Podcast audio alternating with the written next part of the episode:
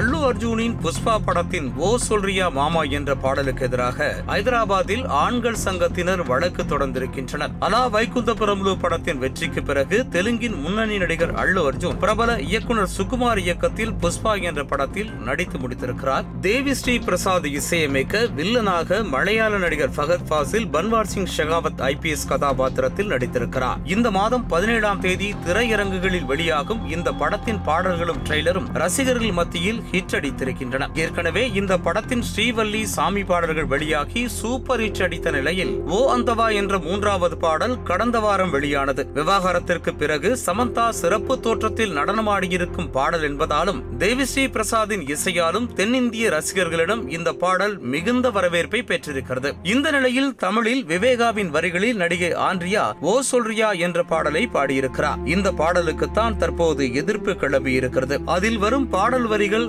ஆண்களை கொச்சைப்படுத்துவதாக அந்த பாடலுக்கு தடை விதிக்க கோரி ஹைதராபாத்தில் ஆண்கள் சங்கத்தினர் வழக்கு தொடர்ந்திருக்கின்றனர்